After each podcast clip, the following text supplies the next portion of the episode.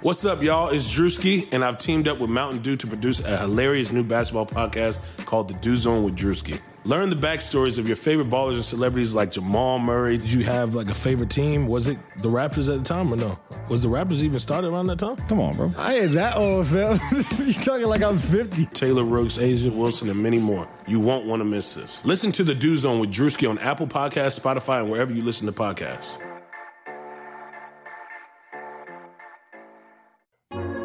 Hi, Blue Wire listeners. I'm Greg Olsen. I'm excited to partner with Blue Wire to bring you TE1, a podcast where I interview the tight ends who have revolutionized the position.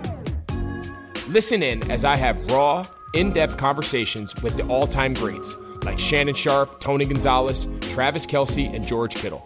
We'll explore how the tight end position has changed over the last 60 years and what it takes to be the very best. Subscribe to TE1 from Blue Wire Studios today so you're ready for the August premiere.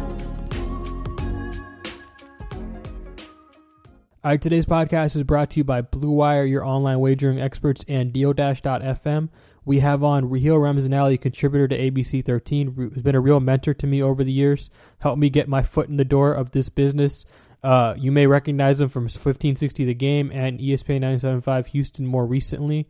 Uh, and this was a real fun conversation. We get really into the nitty gritty of the Rockets, his Rocket skepticism. He's been a Rocket skeptic his whole life, I would say, or probably more correctly, the last four years. And we get really into why that skepticism exists. And I hope you guys enjoy the conversation. Blue Wire. Russell Westbrook is off to Houston. It's going to be scary. Not for us. Los Angeles. And Westbrook is on the freeway.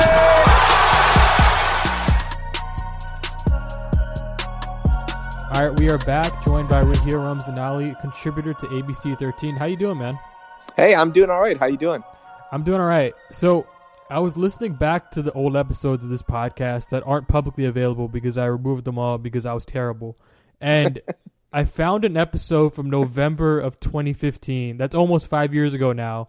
That was the last time you were on this podcast. So first of all, you, did you know you were the first guest on this podcast? Yeah, I remember doing that interview in my garage at night because uh, you guys recorded at night back then, right? Yeah. Um, so I was in my car garage, and um, also my daughter was just born, so she was really young. So my wife was kind of upset. She's like, "You can't talk in the house while she's sleeping." So I had to go in my garage, go in my car, and that was the soundproof studio that I used for your first interview. And man, this podcast has come a long way, and so have you. So I'm proud of everything you've done.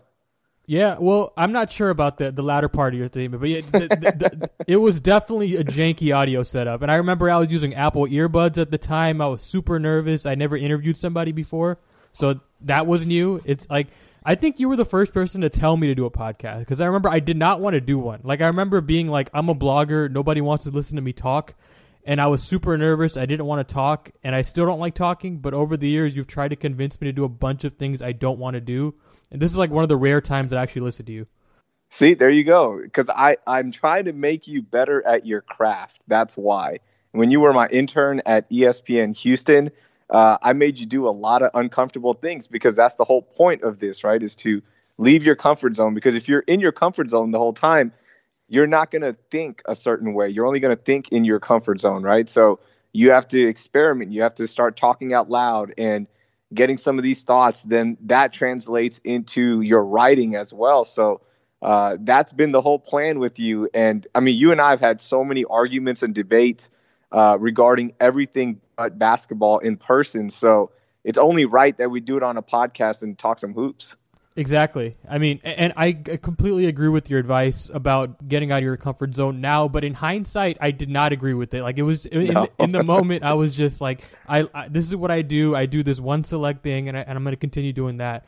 But now I, I, completely agree. I think everybody should start a podcast. Like if, absolutely, it's one of those things where if you want to get reps in, especially if you're, I mean, you're going to have to do radio hits at some point, and you got to get used to being comfortable talking to people. Yeah. Yeah, and I'm glad so many other um, you know South Asians are starting their own podcast. You know that's what it's about is uh, do it because we need more people that look like you, more people that look like me covering the sports, covering other things, politics, entertainment, whatever it may be. And you have to start somewhere because you can't just go up to a place and go, hey, I want to do a podcast or I want to be part of your radio station or TV station. Uh, they're going to say, well, what's your experience? And well, these podcasts that everyone's starting, and right now is a perfect time because there's a lot of downtime for people. This is where you get your reps, like you mentioned. This is how you get better, right? Nobody's just going to walk into the NBA and go, hey, I'm ready to play. No, you've got to you've got to get reps in. You've got to understand little things, and one day you work your way up to something bigger and better. Although I'll say this, if you're just a public figure and you're bored at home and you really have nothing to do, please don't start a podcast. If you don't have anything to say of substance, I don't want to hear you. Like it, it's very clearly a cash grab. Okay, so uh, who who do you hate? Because this is the second time you brought this up with me, who is it? You got to throw the shade correctly, okay? Come on, who is it? Give me a name. Okay, so like you see all these YouTube you, these YouTube celebrities, right? And, and, they're just randomly popping up out of nowhere, and these they're starting these podcasts, and they're not interesting at all. Like like I enjoy watching them on YouTube, I enjoy watching them on TikTok or whatever the hell they do. but w- once they try translating that to podcast, that it doesn't work. It does. It's not. It doesn't work for everybody. Yeah, podcast is hard, man, because you're talking for hours, right?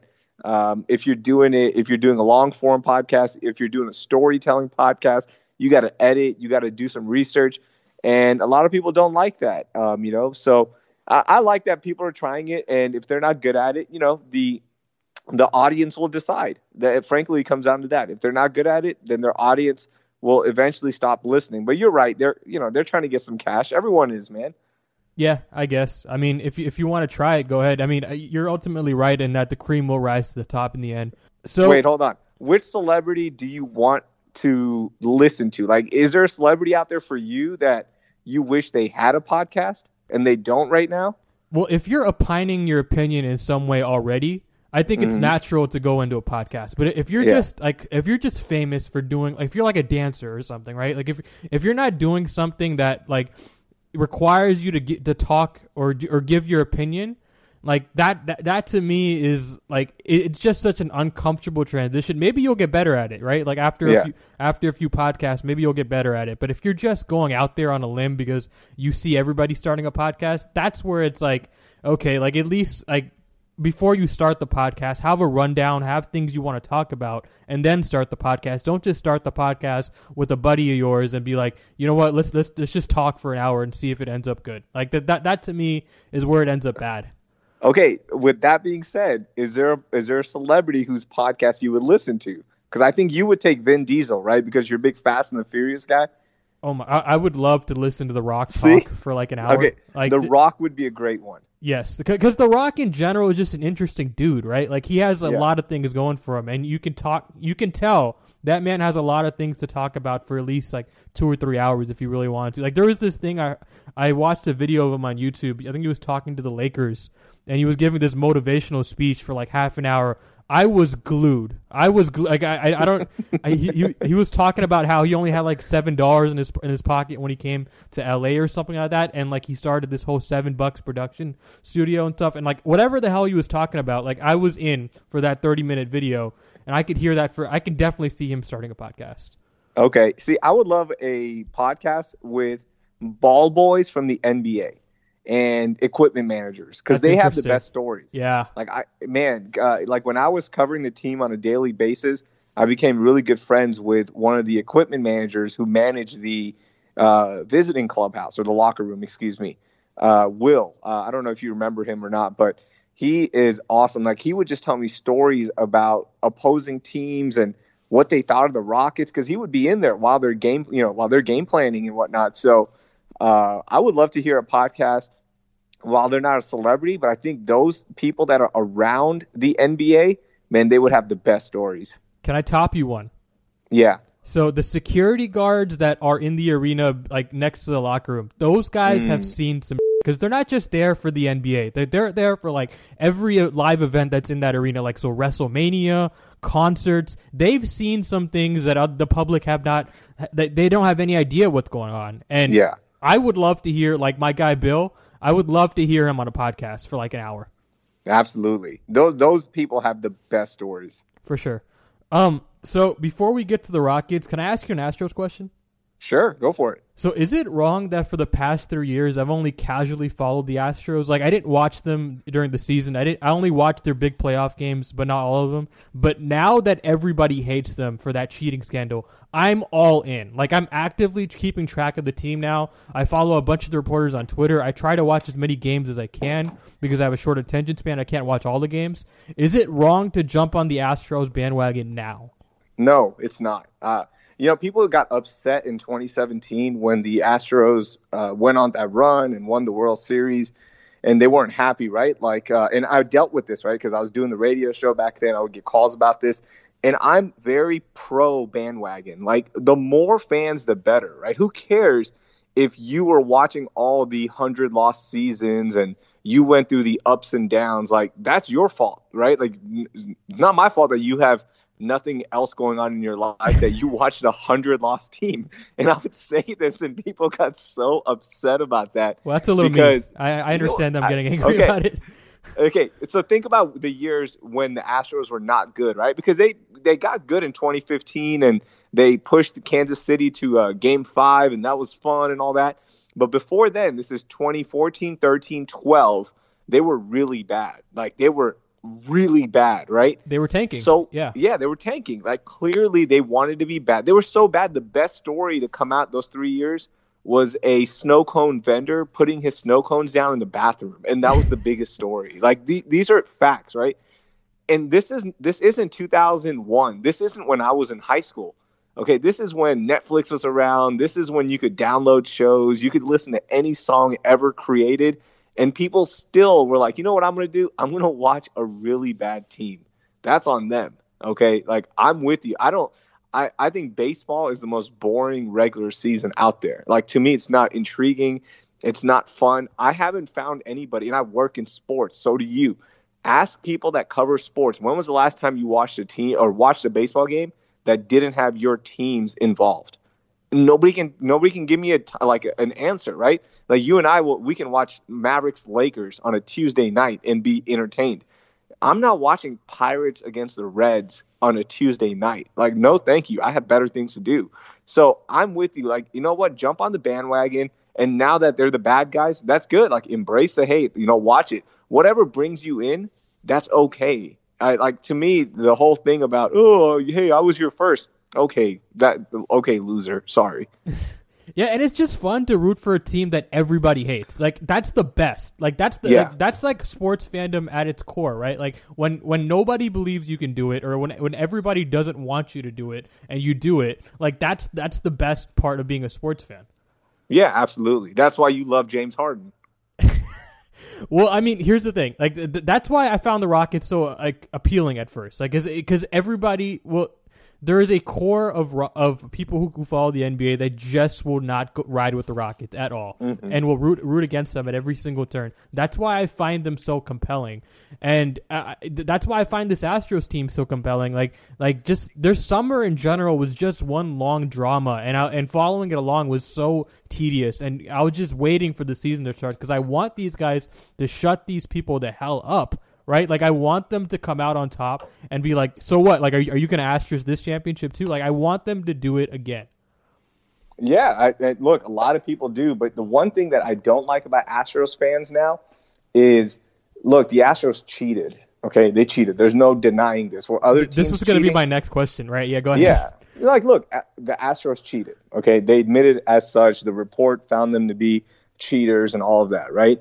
Were other teams cheating? Yes. The Boston Red Sox got caught. They cheated two years in a row, right? But they didn't win the World Series. Uh, although they did in 18, but they didn't find many uh, circumstances that said that they cheated all the way up to the World Series. There were, you know, like part of that report that uh, Manfred put out, the Astros were supposedly cheating in the playoffs as well. So I, I get it, right? Uh, Astros fans are going to be upset, but we can't whine about every little thing. Like when there's an account that pops up that is, you know, tweeting about Astros hitters or Astros batters getting hit, we don't have to whine about it. Who cares? Like let that stuff just slide. Watch the games, root for your team, and don't make every little story into an issue where you complain. And if I were an Astros fan, like I mean, if I were an Astros fan from the be- very beginning, what I would say is they didn't take the championship away. So so who cares? Like, Yeah. like it's still there. Like, it, it, who cares who, uh, if people put a mental asterisk on it? It's still it's still hanging in the rafters. Nobody can take that away from you. And if you win another one this year, it would just be that much more gratifying because everybody hates you. Like, the, yeah, but that, the that to me is the best part. season. Let's be honest, okay? If the Yankees win this, you know Astros fans are gonna be like, okay, you won a 60 game championship, whatever. It's gonna happen, even if the Astros win. We're gonna catch it. Like that's part of it, you know. Um, because we're gonna do the same thing. If our rival wins, we're gonna make fun of it. That's what sports is about. So I get it. Right. I personally don't believe in asterisks in general, but I, I think the the Astros one hits a little deep because of because of the cheating scandal and because of the whole like the trash cans and stuff. It, it, it just Mhm. it just got a little an, too animated for me. So I, I can understand people who kind of look down the Astros a little bit, but at the same time, if I were an Astros fan, I would I would feed off this. I, w- I would take it to I would take it to heart. I would want my team to win again, and I, I would still be like, you know what? They didn't take our championship away, so it still counts. Absolutely. I would I'm the same way. You know what? Just root for them and, and when you cuz you look, Cubs fans have gotten in my mentions, Yankees fans obviously and all that stuff and you just argue with them and have, you know, you have fun and if it gets too aggressive, you just block them or mute them or leave the conversation, right? Like that's all you can do. What else? You're not going to change their opinion. Have you ever heard of DealDash.com? It's the best, most honest bidding site where you can win things you'd never expect at a price you'd never believe. There are over 1,000 auctions every day on electronics, appliances, beauty products, home decor, and even cars. Here's how it works it's like an auction, but every item starts at $0 and only goes up 1 cent every time you bid. The kicker is that the auction clock restarts after just 10 seconds. That means every time you bid, everyone else has 10 seconds to answer or the item is yours. If you go ahead and buy now, Deal Dash is offering our listeners an extra 100 free bids upon sign up, on top of their other discounts. Go to dealdash.com and use offer code REDHOOPS or dealdash.fm slash redhoops. That's deal-fm slash redhoops. All right, so let's talk about the Rockets because we're 14 minutes deep in this podcast and we have not mentioned them. um, so as long as I've known you, you've been a Daryl Morey and James Harden. I don't want to say hater, but skeptic. Like you've been skeptical. Yes. Is is that a fair characterization? Absolutely. You can say I hate James Harden because I have said this on my as well. Um, I, I, I don't like I, I don't like James Harden. There's things about there's things about him that I don't like, and I can't root for him. Okay, that's a better statement. I don't know the man, uh, but the stories that I've heard, I just don't like the guy, right? And I appreciate what he does on the basketball court. So that's my James Harden thing. With Daryl Morey, um, I don't hate him. I, I just think. Uh, do you want me to just get into it, or do you want to finish your No, question? I- Sorry, no, I cut you off. No, th- th- this was the question. I want you to expand on it. Yeah. Okay, so let's start with Daryl Morey real quickly. Okay, when Daryl Morey first got to Houston, he was uh, like you don't understand how kind of a person he was to me, and I don't dislike him as a person. In fact, uh, Daryl has reached out to me many times, and he's really cool to me. So uh, I don't want this like turn into a Daryl Morey's been mean to me or something like that. My whole thing is Daryl Morey's been here since 2007, right? And within that time frame, each season is different. I understand. But within that time frame, people or the teams in your division have won championships, right? The NBA has changed drastically since 2007. There's ebbs and flows. There's a super team era. Then there was, hey, let's just play really good defense for a bit there. And the Spurs ended up winning, and Kawhi flourishes. Um, then you got the Dallas Mavericks. They went on their run with Dirk, and you know he did it by himself, right? There was no other superstar with him. They were all stars, right? Jason Kidd was an all star. Jason Terry has been an all star before. Shawn Marion was nice, but he was the guy to do it. So then there's like, okay, they did it with one star, and I know you had injuries with Yao and T Mac, but it seems like every single time the momentum goes your way, something happens, right? And it's not like doubting Daryl Morey as a GM because he's one of the best in the in the NBA and all of sports, frankly, because he rebuilds his team and all that, and that's fine. But if I'm an owner, I go, dude, I've had 12 years of data now, right? 13 years of data that suggests that you haven't gotten it done. Other teams have gotten it done within your timeline. The Golden State Warriors though they did it differently i understand right they did they tanked right they got high picks they got lottery picks les didn't want that that's fine um, they he, like they started a dynasty Okay, so within your time frame that you've been there, like there's been so many different things that happen, and you haven't won one. So I've seen enough. Then from the Daryl point of view, is like, okay, I have so many different restrictions here. Like, hey, I can't tank to get a pick. I can't do this. Then go try it somewhere else, and then make me look stupid, right? Make me look dumb. That hey, Raheel, guess what? I did it, right? When I went to a franchise that wanted to run a certain way. So that's my Daryl thing. He's one of the coolest guys. Um, he, he's awesome. He's always been great. He he, he probably uh, thinks I'm really arrogant because the first time I met him, uh, we were at a lunch, and this was when I first started working in radio. And we're at a lunch, and this is like a lunch to introduce everyone to each other, right? So it's like Daryl and the entire staff of 1560 The Game, the radio station I used to be at. And over there, he's like, Yeah, we're going to do a Rockets media tournament, like a basketball tournament.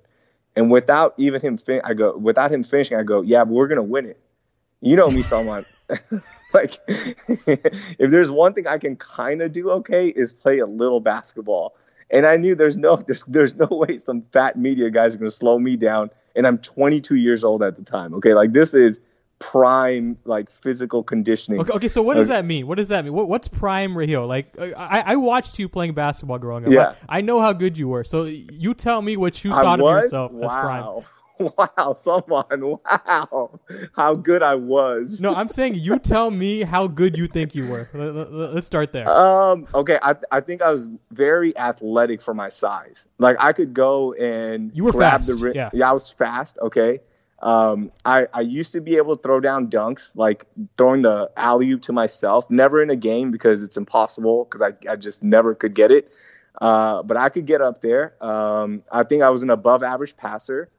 And I think my defense has gotten a little bit better, but back then I didn't play much defense. Let's, I'll be honest. I I you're, like, you're, no. you were 22. It's fine. yeah, like I was like, I got better things to do, like you know, get buckets. So Right.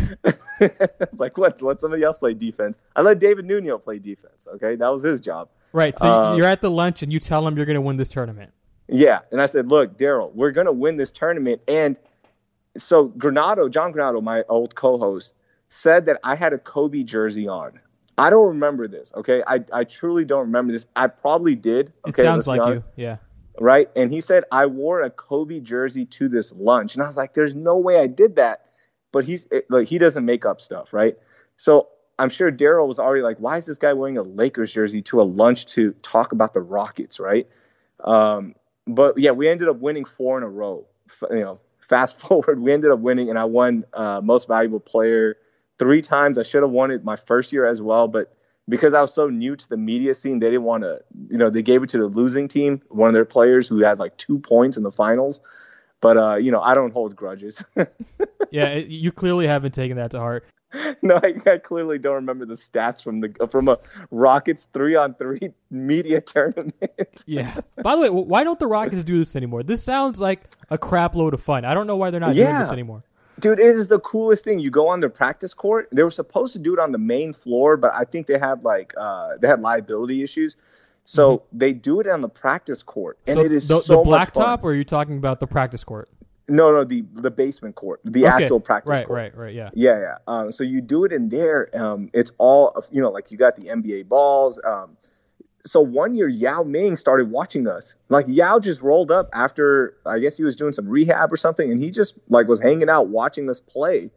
Um, one, I, one year I played against Calvin Murphy. I played against Clyde Drexler.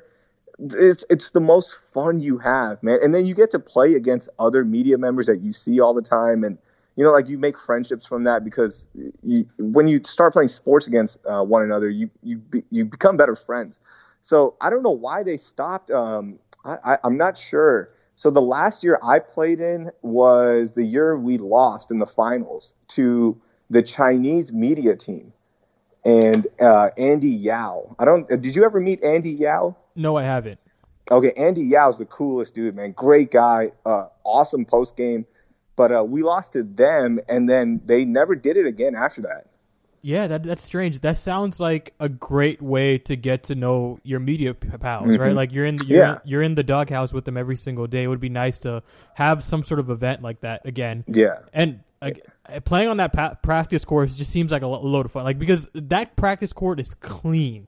Like It is. They keep that thing in pristine condition. dude, it's so awesome. Right, like it, it just sounds like so much fun. I would love to do it if they bring that back. Yeah. Um, so so ever since then, you ha- you've had this skepticism because y- your perception is they haven't won anything and they've had this much time to do it. Yeah, and- and well, to be fair, like I, I was a Daryl Morey backer, right? And it this recently started, and it was it was it was really after um, when James they they brought Chris Paul over, and it didn't work out, and that was fine. Like, dude, Well- it didn't work out. The hamstring didn't work out. Okay, Okay, all right. I'm glad you mentioned Yeah. the hamstring because when you say it Yeah. doesn't, it didn't work out. I'm like, eh, they won 65 games and they almost did it, right? Yeah, yeah, but it didn't work out. The ultimate goal was to win an NBA championship, not get to the NBA finals, not just say, "Hey, we, you know, we got there and yay." No, it was to win it, and it didn't work out, unfortunately. But, and this, see, this goes back to it. Like, Daryl gets it, right? Like, hey, we're gonna try this out. But when you look at the history of Chris Paul, who I love, like I love his game, I, I love everything he does, what he stands for, all that. But he has a history as he goes deeper in the NBA playoffs, he has issues. Same thing that happened against the Rockets when he was on the Clippers. His hamstring, guess what happened? When they got that deep, his hamstring went out, right? He had Against, hamstring issues. against the Spurs, his hamstring. I mean, he was playing on one leg. That that was what was so, so impressive about that Yeah. series. And it was so crazy. They end up winning that series. Yeah. And guess what? Progressively, it got worse. Like it sucks, man. When you have an injury history, as you get deeper, you break down, and you took a gamble, and it didn't work out. And guess what happened? Your hamstring went out. Like, Yeah. uh, you know, and it's like that's the risk you took, uh, and it didn't work out. Then, then going into the next year, um, you know, the Carmelo signing, you just never got right, but you kind of fixed the team and the buyout market. And then Kevin Durant goes down and you just did, you know, whatever happened, Steph Curry ta- uh, takes off in the second half. And They, they, they should have won that you. series, right? They should, Yeah, they should have won that series. Yeah, Like, there's I think no so excuse too. Yeah, right? There's no excuse. And guess what happened? It didn't work out again, right? Heck, going back to after you lost to the Golden State Warriors the first time in a hell of a playoff run, right? Like that was a badass playoff run. I was invested in that team. When they came back in game six, it was one of the coolest things I've ever seen. I didn't even hate on James Harden then. Like I, I was just like, hey, I don't care how it got done. You got it done. And I remember texting your dad. I was like, unfortunately, this probably means Kevin McHale's back for one more year, right? like that was one of the downfalls of winning that, getting to the Western Conference Finals. Uh, you don't win that series, um, and then you bring in Ty Lawson. Yeah. Like, and guess what? A guy again with a history. You're telling me a dude. There's a theme just- here. Yeah, Yeah, like, like guess what happened? He flamed out yeah. right? And uh, it, it was really bad, right? It didn't work out. So it's like those kind of moves. You go, man, it doesn't make sense. And you know, if you're as good as everyone says you are, then go somewhere else. Go try it out. Go try, see what happens. You know. So um, and look, I, I I think unfairly though, like I think Boston's doing a good job. Boston hasn't won anything, right, with their new core. Now they still have a lot of years in front of them. Uh, and Brad Stevens is awesome, and they've drafted correctly. It looks like, but if they don't get it done, guess what? We're going to be critical of Boston as well. So you know that's just part of it. It's been 12 years, 13 years.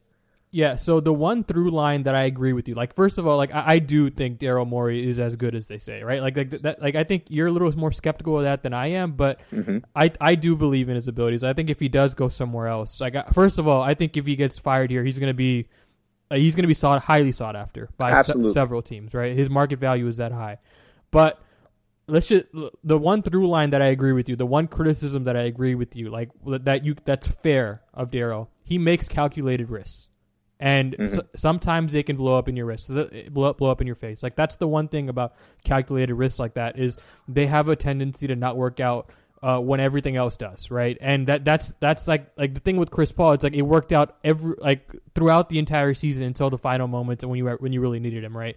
And the Ty Lawson thing, like that was the ultimate calculated risk. Like even Daryl knew it was a calculated risk because they non-guaranteed the last year of his deal. Like that's unheard of. He had eleven million dollars left, and he made that non-guaranteed to join the Rockets because Daryl was like, "This could be, this could blow up in our face. It's let's, let's protect ourselves." So I think even mm-hmm. Daryl knows that he that he takes calculated risks. I think I think that's the fair criticism.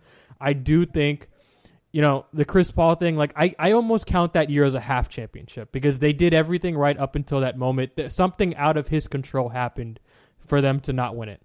Sure, that, and that's fine. And, that, and the- again, look, they if they get to the NBA Finals against LeBron, who I think we always forget this. I know the J.R. Smith meme is what we remember from that Finals, but LeBron was a beast in that series, and I, I guess PJ is guarding him.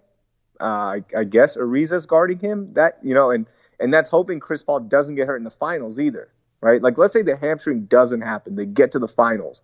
Um, I don't think it's a lock that they win the finals. By the way, because they were built to beat one team. That that was built to beat the Warriors. And I get it, the Warriors are the best team, and you beat them, and they beat the Cavs, so you play uh, the deductive reasoning there, and you go the Rockets to the one. I don't think it's a lock, um, but it would have been fun to watch. They would have been the favorites, though. I, I think that that slight favorites. I think there would have been slight favorites. Uh, that Cavs team was pretty haggardly. Like that that that Cavs team like got to the finals, yes, but it, it wasn't it wasn't the strongest of LeBron's teams. I, I agree, but LeBron also game one had fifty five points. Yeah, he was and great. Was yeah, unstoppable that series. I think.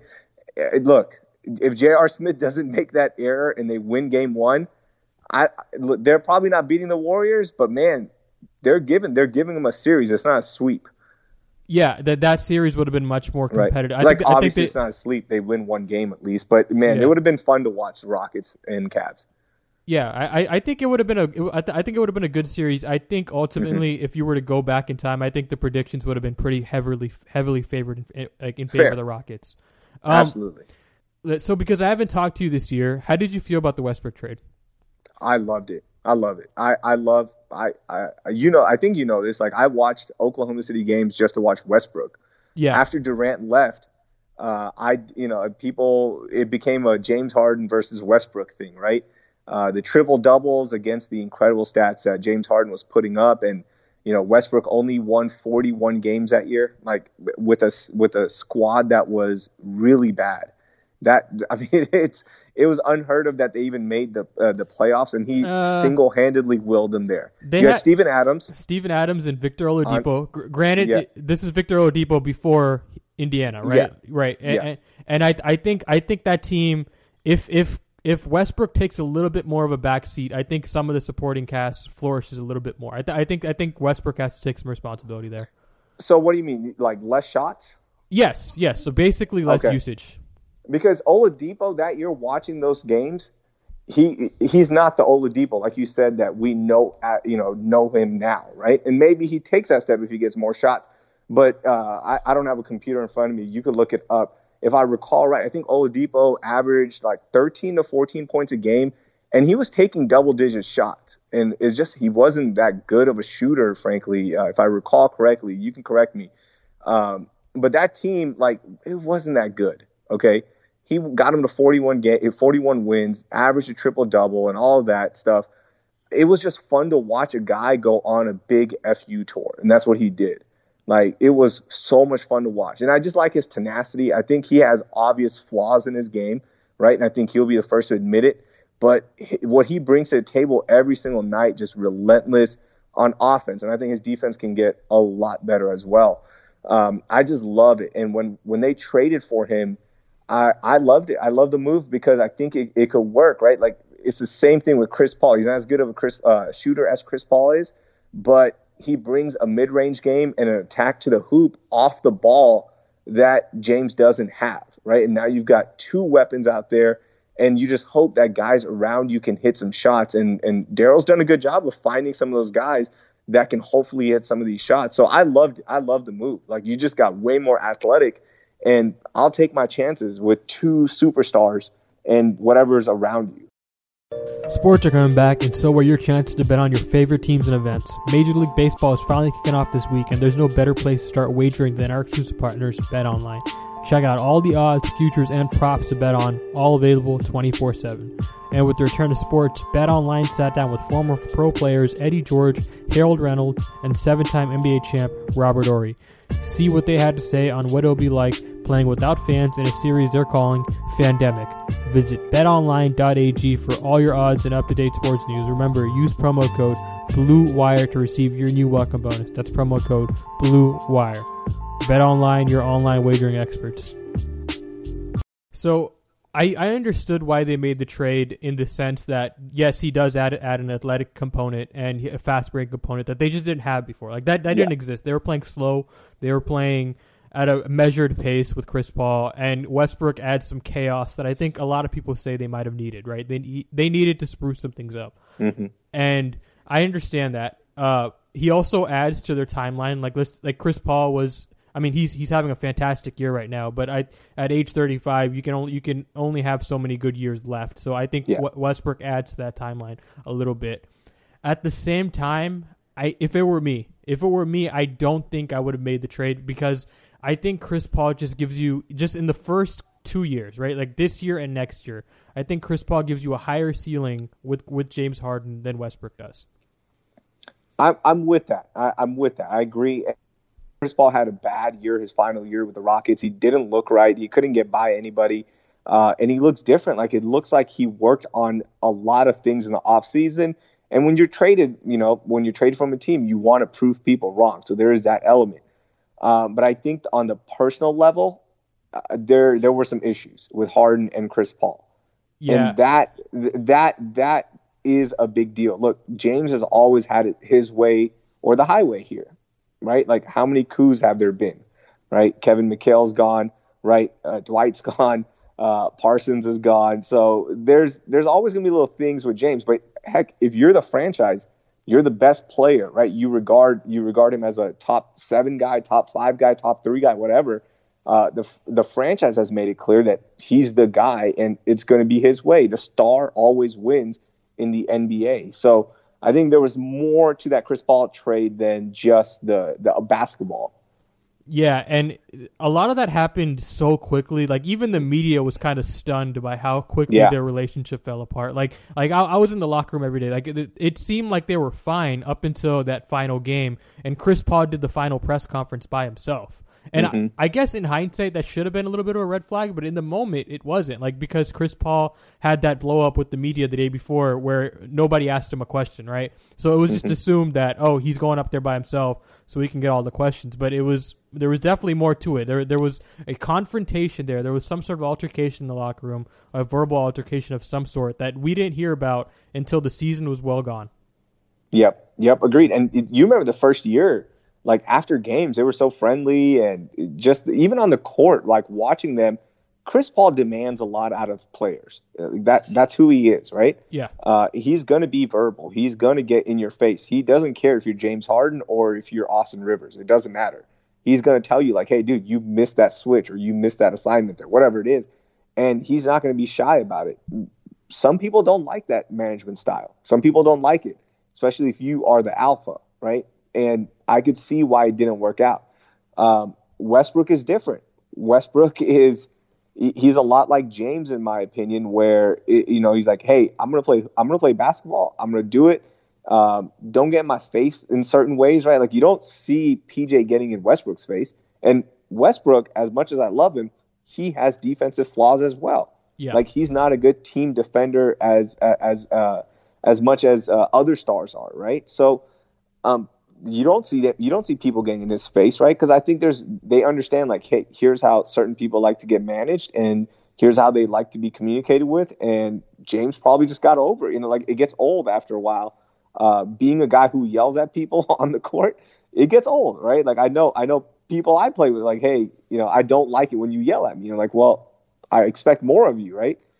And Chris Paul does that. Like you can see him doing that now with the Thunder. So that's why I think that relationship kind of just got old. Yeah, and I I- could see how Chris Paul could be a little grating after a few years. Like it, it, that definitely happened in L.A. Like that, that was Yeah. that was definitely a factor with uh, the deterioration with those relationships in L.A. with DeAndre and Blake. That, that that was definitely a factor that that I think led to the demise of that Clippers team, which I thought was a good enough team to win the NBA championship. Like I, I'll defend that Clippers team till I die. Like that Clippers team was awesome. It just there was a personal dynamic behind the scenes that I think uh, led to th- their breakup. Yeah, absolutely. And then you know when uh, Josh Smith kills you for what he did in that run in Game Six, and you like sign him man- the next year.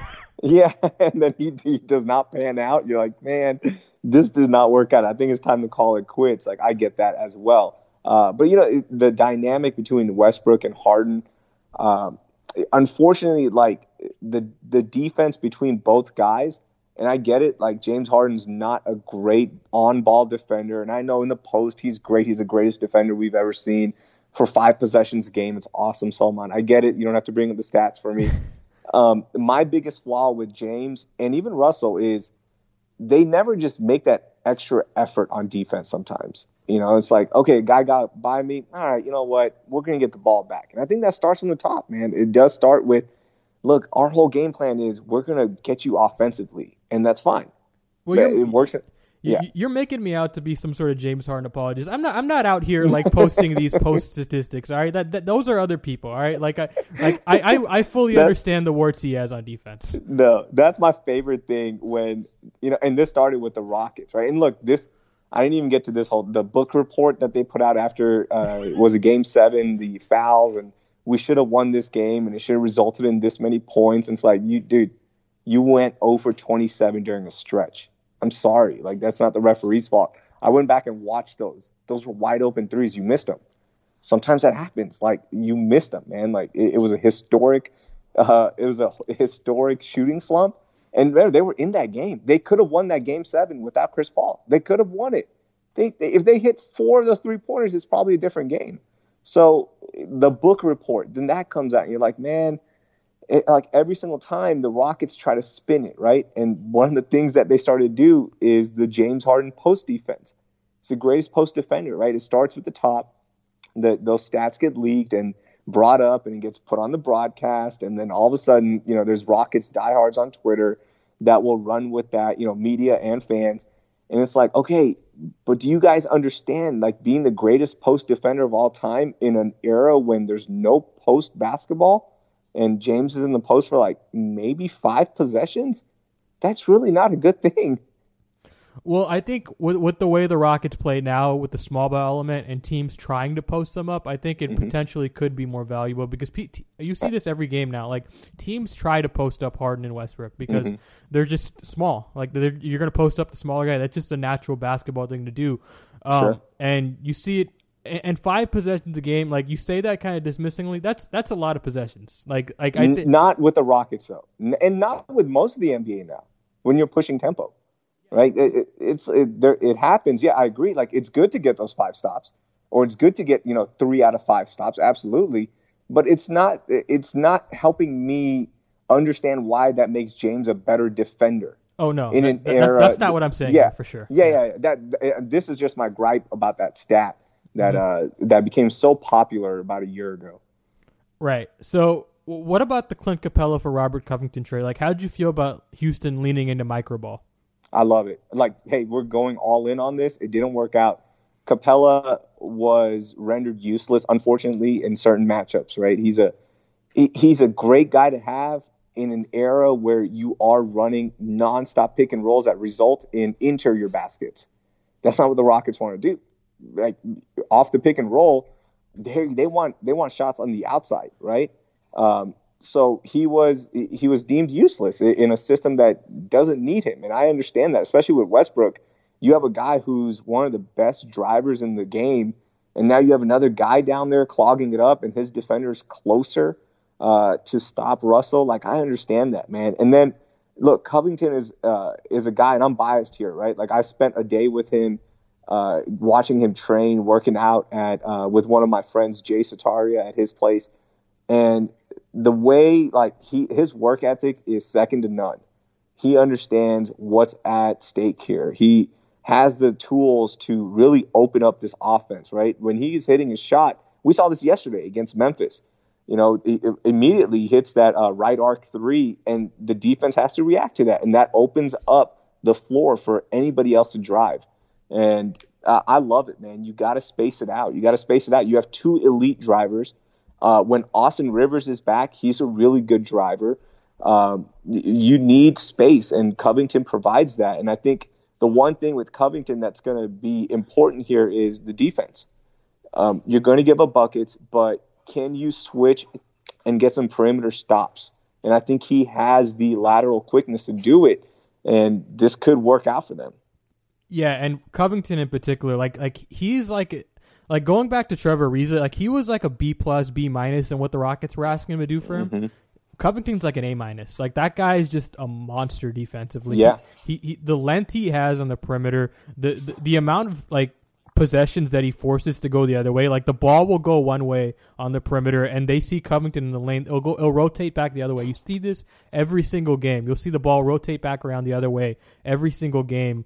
Um, and, and it's unheard of for for the Rockets in terms of the perimeter defenders. The the only other guy to do that is like PJ Tucker. Uh, so it's really helpful to have them out there for that. Have you watched any of these scrimmages, by the way? Oh yeah, I watched all of them, man. Dude, you know I'm jonesing for hoops, man. I was uh, I've been watching as much as I can. I watch the Rockets, obviously, but I've been trying to watch the other teams as well and just kind of see how they're looking, you know, conditioning wise and what, you know, what are they going to change up? And, the, and look with the Rockets yesterday, Memphis in the third quarter, they, they went on the run, they took the lead, and I think the Rockets are going to have issues with younger teams, but I don't think the playoff bracket is going to break down where they're going to face younger teams. Like, Memphis is a Memphis is a scary team because they got athletic guys that can do everything, right? Like John, Ja Morant's not he'll take two threes a game, I believe, and he's okay as a shooter. But Brooks is a really good shooter. I think uh, Anderson's a good shooter. Um, they've got good uh, good big guys inside. They just didn't match up that well against them in that third quarter, like, and that's going to happen. The Rockets aren't as young of a team, so you're going to lose some matches. But what decided the game against uh, Memphis yesterday was the Rockets hit their shots under five minutes. That was it. Like stops are great, but when you hit two three pointers, then you get another bucket. It's an eight point lead. Like that's it. You you hit your shots, it's that's it. You know. So uh, it comes down to like you and I can talk about defense all day long. I can be a stickler about it, and all that stuff. If they get a stop and hit two threes, that's that under five minutes. That's that's it right there. So we started this podcast talking about how you were a rocket skeptic for the past four years. Uh, mm-hmm. let me tell you why I'm a rocket skeptic this year. Okay, tell me. So in general, one of the benefits to playing small ball is like you're much better playing in transition, especially defensively, because you don't have you're not lugging around a seven footer, right? Yeah. So like the teams that have found the most success with small ball, particularly the Warriors, like were really good transition defense teams. But the Rockets, and I wrote I wrote about this after their first scrimmage, aren't getting that benefit. Like during the season, they were a bottom ten transition defense. Like Robert Covington and PJ Tucker are both good defenders, but when I watch them, I can't help but feeling like they need one more good perimeter defender to make this work at an elite level. Like their offense is going to be good because they have Harden, Westbrook, and a floor spaced. But for this to work, like they need good perimeters defenders everywhere, and I feel like they have two or three depending on how Danuel House is defending on a given night. But to become like a top ten defense in the playoffs, which they're gonna need to be to beat some of these LA teams or the Bucks, like I think they need at least one more guy to step up for them defensively. Maybe that's Danuel House, maybe that's Eric Gordon, maybe that's Austin Rivers, maybe that's a Moute, who they just signed. I don't know. But it has to come from somewhere else. Right now I just look at them defensively and I'm like, this is not good enough. I'm with you, and and like they started right the whole scrim or not the scrimmage, but the uh, entire quarantine, the bubble experience with the first media availability. PJ Tucker spent a lot of time sending out a really loud message to certain players on the team about communication on defense, and they have so many issues communicating, even in a bubble. Like yesterday, there were uh, there were a handful of moments in the second quarter, excuse me, third quarter again where in transition, Memphis is coming down. Um, I forgot who had the ball. I think it was Brooks who had the ball. And PJ's telling, uh, I think it was House or Jeff Green, I forget. He's telling one guy to switch over, and he's like, I thought you were going to get him. And it's like wide open layups. And you go, again, this cannot be happening. It, it, there's no excuse now. There's no crowd noise or nothing. It's just listen to your teammates, trust your teammates, and step up and play and make the effort. Because – you're right. Covington and PJ Tucker can't do it all on their own because of that of the switches that they'll see, of the matchups that they're going to run into uh, with the restart and in the playoffs. Guys are going to have to be smart about this, and you're going to have to send switches at the right time. You're going to have to send double teams at the right time, um, and, and be sharp about it because that's it. There's no more. You're not adding a third guy, another defender. And you know, with Eric Gordon, I remember him being a really good defender when he first got here, and it's like now he's not as much. His la- eh, like he just doesn't look the same laterally. He's not shooting the ball, which hurts um, as great either. But man, he used to be a really good defender and at least put an effort out there. He shut down Donovan Mitchell in the playoffs. Mm-hmm. Yeah, like he was a beast, and it, it, that it's just not there. And look, he's he's older. He's two years older as well, so I get that. But um, uh, yeah, I, I'm with you on that criticism. I think their defense, look, Westbrook and Harden, they're not good team defenders. I love Westbrook. He's not. Like he has issues as well. And when you put two guys out there, that's that's you know that's your starting lineup, right? Yeah. Uh, you can't counter that with two good defenders. Like you need everyone to be on board and and and make the right plays and be right on defense. And you know the Rockets they'll they'll counter with that's fine. You know what? Get stops under three minutes, under five minutes when it matters. Get those stops. You can whatever happens the rest of the game. Hey, we're at this point now. Just get the stops when it matters. And if they can do that, you're right. Offensively, they're as good as anybody. So can they get those big stops? Yeah, and having two bad defenders out there, like that's like the watermark, right? Like that's what you Yeah. that's the bare minimum. Like you can't go beyond that. You, you you need the other three guys to step up and be like really good defensively to make up for that, right? And mm-hmm. going back to Eric Gordon, like Mike D'Antoni's been pretty adamant. Like Eric Gordon's going to start. Like that that's done. Like, like Yeah. fans getting angry about that on Twitter, like that's not going to change his mind. He's already made up his mind. Eric Gordon's going to be the starting small forward for this team. So if if if he's going to make up for that, he has to be much better, especially in transition defensively. Like he needs to run his back as mm-hmm. as soon as the as soon as the shot hits the rim. And you're just not seeing that right now. And uh, and if if it's not going to work for him as a starter, like I, I guess Danuel House comes in and, and does that. But again, this is a guy in the playoffs who was not good for you last year in the playoffs. Danuel House, right? This- Yeah, he never got going either. Just yeah. you know, and, and that's D'Antoni. The other criticism with D'Antoni is, are you gonna are you gonna let him play and fail in the playoffs? Like it's okay if he misses a shot. It's okay if he misses an assignment. You know what? Everyone else on your team is doing it. Let him learn. It's okay. You don't have to just yank him. Um, that that that ruins a kid's confidence. And uh, you know, I was hoping to see more of Danuel House last year, but it didn't happen. And it, you know, it's like he missed he missed one shot and he literally blew one assignment and that was it for him. And Yeah. like, well, dude, you know, it's like, come on. Yeah, for sure. And, and again, it, that's easier said than done. That's a really hard trait to have. Like that's that's what made Gregg Popovich so good over the past twenty Yeah. years, right? Like he he made he let young players make mistakes and kept them in the game, right? And and throughout the year, the the Spurs would rest so many of their veteran guys that they would have to play heavy minutes, like these young guys, mm-hmm. and they would get used to these moments. And when it came when playoff time came around, like Gregg Popovich felt comfortable bringing in these guys to play these minutes and. Mike D'Antoni doesn't do that. Rest days don't exist in Houston, right? Like, Nope. like, like that. That's something that if you're if you're a young guy on this team, you have to play when you're when you're called upon. You have to step up and play well when you're called upon. And when you when you don't, like you you get you get the rug yanked out from under you, right? Yeah, I think the best the best quote I've seen regarding this was Gilbert Arenas. He had this quote on Twitter. I don't know if you remember seeing this, but he said, uh, "You know what's scarier than a pit bull that's chained? An unchained pit bull, right? Yeah. Like that's the best quote. Right? You, you want your players to not feel like they have a leash on them, right? Like you make a mistake, guess what? You're going back inside, right? If you're a dog, like no, go like be a scary dog, be that guy, and don't worry about it. You don't have a leash on you. Don't worry about it. You, you're gonna make mistakes. You're gonna you're gonna blow some assignments, but you're good. You don't have a leash on you. Uh, play your game. That's that's the whole point. Like basketball, for the most point, man, is you're gonna make mistakes, right? There's no perfect games in basketball. There's perfect games in baseball. That's it. You're gonna make mistakes. But if a coach can hang tight and allow that player to learn from those mistakes, it's going to add to his bench. It's going to add to his team because now you're a deep team. Um, so you're right. Like Popovich is the best example, right? Kyle Anderson, what?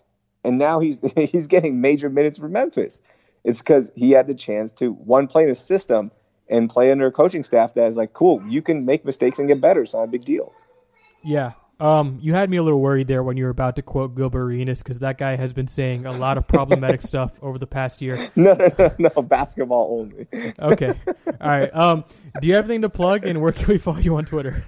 Yeah, you can uh, follow me on Twitter at the underscore Raheel. You can follow me on Instagram uh, at Raheel doing things. My meme game is uh, pretty tight, so if you wanna like, if you want some Houston memes, I got you. Uh, and then you can listen to my podcast. It's just The Raheel Show on Apple. If you search my name, R A H E E L, pretty much anywhere, I'll be the only one that comes up. There is a conservative uh, author out there. She uh, she comes up now a little bit more, but uh, I think I've taken uh, over her. I've I've overtaken her title, so I think I'm the most popular Raheel on all platforms. So you'll find me. Yeah. I'm serious. There's a conservative. I mean, I believe you. I Yeah. believe you. Yeah. I mean, Yeah. well, listen, everybody listen to this podcast. give give Raheel five stars so we can pass up that conservative author on iTunes. Make sure to follow him on Twitter. Uh, yeah, tweet him any meme you find throughout the season. And yeah, guys, uh, thank you so much for doing this, Raheel. Yeah. What's your hold on? What's your prediction? Yeah, have you already teased it on your podcast? Who's winning it? The Clippers. Yeah. Ooh, I like it. I love this Clippers team. I, I, Me too. Every time I watch them, I fall more in love with them. Their roster, they have JaMychal Green as like their ninth or tenth guy. Yeah. Yeah, like th- th- that team is deep. Um, but yeah, I'm gonna, I'm gonna let you go. Sounds like you got a lot going right. around in the background there. Thank you so much for doing this. All right. Thank you, man. I'll talk to you later. For sure. All right, I hope you guys enjoyed the podcast. Make sure to subscribe to the podcast on iTunes, Google Play, Spotify, and Stitcher. Give us five stars because it helps other people find the show. All right, guys. Good night.